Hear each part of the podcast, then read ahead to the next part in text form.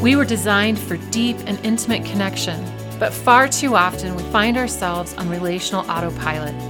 You want the marriage you dreamed of, not the marriage that you're settling for. Each week, we share personal and professional stories, giving you tools and guidance, empowering you to restore and reimagine the marriage you always wanted. Welcome to the Thrive Marriage Podcast. Tracy, there's a couple things that get you pretty riled up. just a couple. Just a few. Same for me, but just a few that kind of get our fires started. And uh, one of them is is another podcast that's out there recently from mm-hmm. Christianity Today that uh, you and I have both been listening to. Indeed. And I think a lot of other people have been listening to also. So, the rise and fall of Mars Hill Church and who killed Mars Hill. Yes. Yeah, which is interesting. So, I I lived in Seattle mm-hmm. during this season that Mars Hill Church existed. And it literally was uh, just about a block away or a block and a half away from the graduate school that I was going to, which happened at that time to also be called Mars Hill.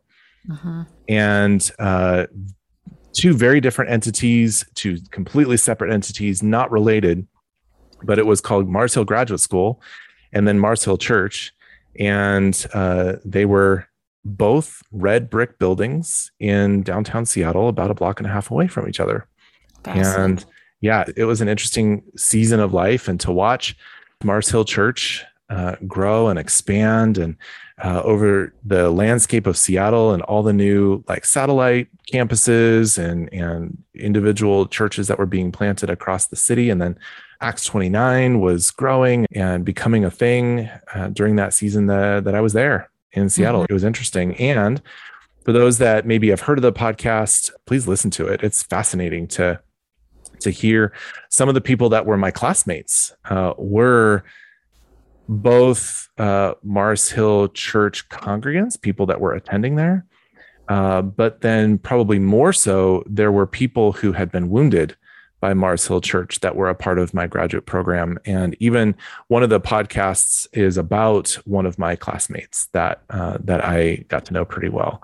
Uh, so it's just it's a fascinating podcast to listen to. But that's not why we're here to talking about it. Is because there's some things in the podcast, the Rise and Fall of Mars Hill, that have uh, really significant impact in our work with people and the history of what Mars Hill and Mark Driscoll did against marriages. Yes, to all of that. And I, you know, I'm thinking about even our last episode where we talked about that um, the number of times that we have people saying, like, you know, just tell me what to do. yes. And as I as I listen to, uh, you know, some of what um, facilitated or or why the growth happened the way that it did at Mars Hill Church, I, I think it springboards off of that very idea that we want to be told what to do. And Mark Driscoll and others in the beginning, it wasn't just about Mark, they were charismatic. They had a clear direction they wanted to go, and they had very clear ideas that they communicated about this is like this is who we are this is how we do things this is what it means to be part of us and that energy of like we are we are moving the gospel forward we are fighting the good fight and you can you can do it too and here's how. And I, I think something in that resonated mm-hmm. for people yeah, it resonates. And it's not just Mars Hill Church. I mean, there's all kinds of ministries and churches that have that kind of clarity in if you are on our bus, you are moving the gospel forward and you are participating in the great work of God. The other part that was a part of that, and the the podcast gets into this pretty significantly, is that Mark had a very clear teaching and perspective over what he claimed was biblical masculinity, biblical femininity, biblical marriage, and some very kind of clear boundaries of what that was and what that wasn't. And he preached a lot about that, probably more about masculinity than anything else, but then his version of masculinity, what that meant for femininity and the impacts of that, and what that meant both for men and women and husbands and wives. Yeah. And again, it resonated. Right. Again, it grew and there was something attractive about it. And as I as I listened to the podcast, uh, I I found myself noticing this sort of tension that I felt inside because Mark's version of masculinity, I, I think it falls in the realm of what we're hearing today, referred to even as toxic masculinity. Mm-hmm. And and and toxic masculinity damages men and damages women. Mm-hmm. So I think that's something that it's like that this was so attractive and and yet and it's hard to put your finger on why is is this toxic? Why is this actually not okay? Because he he puts forth sort of this very strong like men should lead, men should protect their families, men should provide well for their families, women are worthy of protection. And there's something in that that's like, "Huh, that feels good." Most women want to feel cared for by their husbands and they want their husbands to provide well for the family. Like that all resonates but alongside it is this subtle and then there's moments where it's not so subtle you know, we learn yeah. that the further you get into the podcast. And in uh, Mark and Grace Driscoll's book, Real Marriage, I think this is very unsubtle. The objectification of women housed inside the context of marriage. Mm-hmm. And and I think that this is like this is really hard for people to wrap their brains around. And the podcast even gets into that where they talk about how the bind that so much good was happening from the church. So many people were coming to faith. So much, uh, you know, the impact and communities and goodness and baptisms and all that kind of stuff. Things were happening in the church at the same time as these toxic kinds of abusive, spiritually abusive experiences were happening also and the the both and of those things is and you just a moment ago you paused like yes it does. There there is something in that that feels really good. And yet there's also some things in that that feel really really off and really bad. and and now you've just named this is this is the nature of abuse. This is what happens in an abuse setting when I sit and talk to somebody who's a survivor of you know, of any kind of abuse, but particularly sexual abuse, you're not sexually abused by somebody you didn't know. It happens most often in the context of family and friendship. And so there's something good that's meeting a legitimate need that your soul and your mind and your body has. And then alongside it is this harmful toxin that's that's being introduced into this thing that I really need and that feels really good.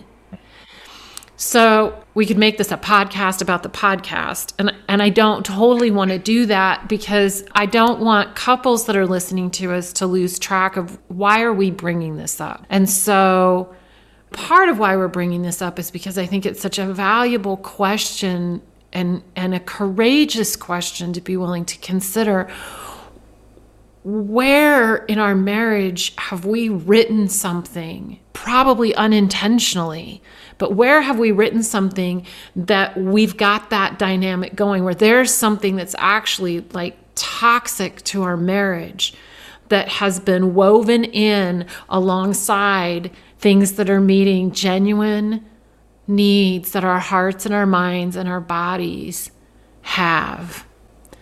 And how do we write that out, right, of the marriage story so that we're moving together towards something more wholehearted, more biblically grounded, more full of faith and more unique to your own the story of your own marriage. Right.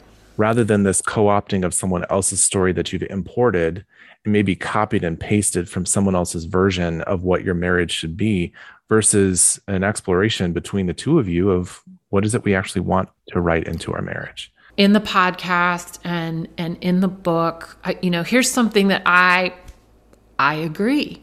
I agree that in inside the context of your marriage there is incredible freedom with regards to sex and and what you want to explore and what you want to say yes to like there's a lot of freedom there. And for somebody that grew up in the midst of purity culture that was a really important message and hard for me to metabolize.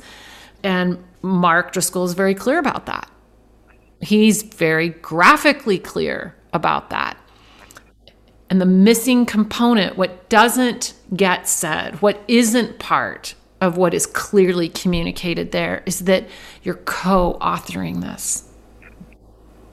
You're co authoring this. And so all things are permissible and not all things are valuable. Right. I think Paul said that, right? Was Paul some, a good guy? Some other wise person said that. Some other wise person said that. That kind of circles back to what you were just talking about. Like, what are we co authoring here. And I think, particularly in the realm of sexual intimacy, couples need help knowing how to even have those conversations, how to, how to bring to that space the truth of the stories that they've lived. How do I share those things? How do we hold those things together as a couple? How do we then together decide how we move forward in in things that both meet the desires that one another has and honors the scars and maybe the wounds that that have impacted what feels good for both of us. Mm-hmm. what we can both say yes to. And it yeah. certainly is in that realm of, of sexuality especially um, and i think what you just articulated was brilliant. But it's also all in all the areas of our marriage. Whose script are we living are we living someone else's script or are we living our script? Are we living someone else's story or are we living our story?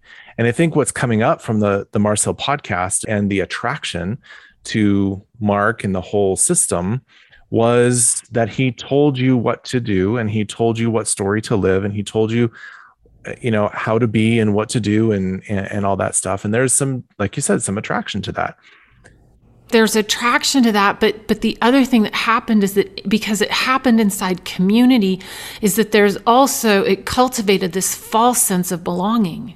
Mm-hmm. and so our couple over here is doing the same thing that your couple over there is and that your couple over there is. And so and, and so we all look the same and so ooh we we belong. Oh that feels good. Except you don't actually belong. You belong to a system, you don't belong to yourselves. And that's an important distinction. Yes. To belong to yourselves. Yes. Yes. And that your marriage, your marriage actually belongs to the two of you in your marriage. Right. So let's talk a little bit about what that looks like in the Thrive Marriage Lab. So we did a uh, each year for our members, we have a free marriage weekend pre marriage workshop that people come to and are able to participate in. And so in that workshop, we don't tell you what to do. but, but we do give you a blank sheet of paper. Uh-huh. Literally. And some, and some pens. And we invite you to pick them up and and we help you. We help you step in to what it is to write a story of belonging for yourselves. And in, and quite literally build that. Right. And our our language in the in the thrive marriage lab is that we are helping couples build their house of belonging. Mm-hmm. uh, and we provide tools and we provide questions and we provide prompts and we provide uh, maybe some things to consider but really, in our last podcast, we talked about taking up the pen, and we're literally asking the couple to take up the pen and draw, architect, build your own unique house of belonging. How how you are wired individually, and how your marriage is wired, and how you want it to look, uh, and maybe consider some things that you know no other couple is considering and the beauty of the workshop is that what results is that every single couple's house of belonging looks different mm-hmm. and unique and beautiful and uh, unique to that couple. And that's what we want to invite couples to in the thrive marriage lab. Yes. In the show notes we're going to put a link to a download pdf of just some prompts for you to begin to consider what might be uh, some of the scripts that you've co-opted, maybe cut, cut and paste from someone, cut, cut and pasted from someone else into your marriage, and maybe uh, some prompts around what are uh, what are some things that you want to cut out, back out, write out, take right. out uh, of your marriage that have maybe lived there for I don't know a month, two months, a year, two years, six years, 20 years, whatever that's been for you in your marriage, what would it be like for you to take up the pen and write your own story of your marriage? That'll be in the show notes. We also have the, the story mini course that we just put out that we'd love for couples to begin the process of exploring their stories and what is it like for you in your marriage to both explore your individual story and the story of your marriage. So that'll be in the in the show notes as well what is the name of the podcast again? The Rise and Fall. The Rise and Fall Hill. of Mars Hill. People are talking about it. People are listening to it. Uh, it is something that would be well worth uh, your commute time to to listen to as well. So there we go. All right, same time, uh, same place next week, Tracy. All right.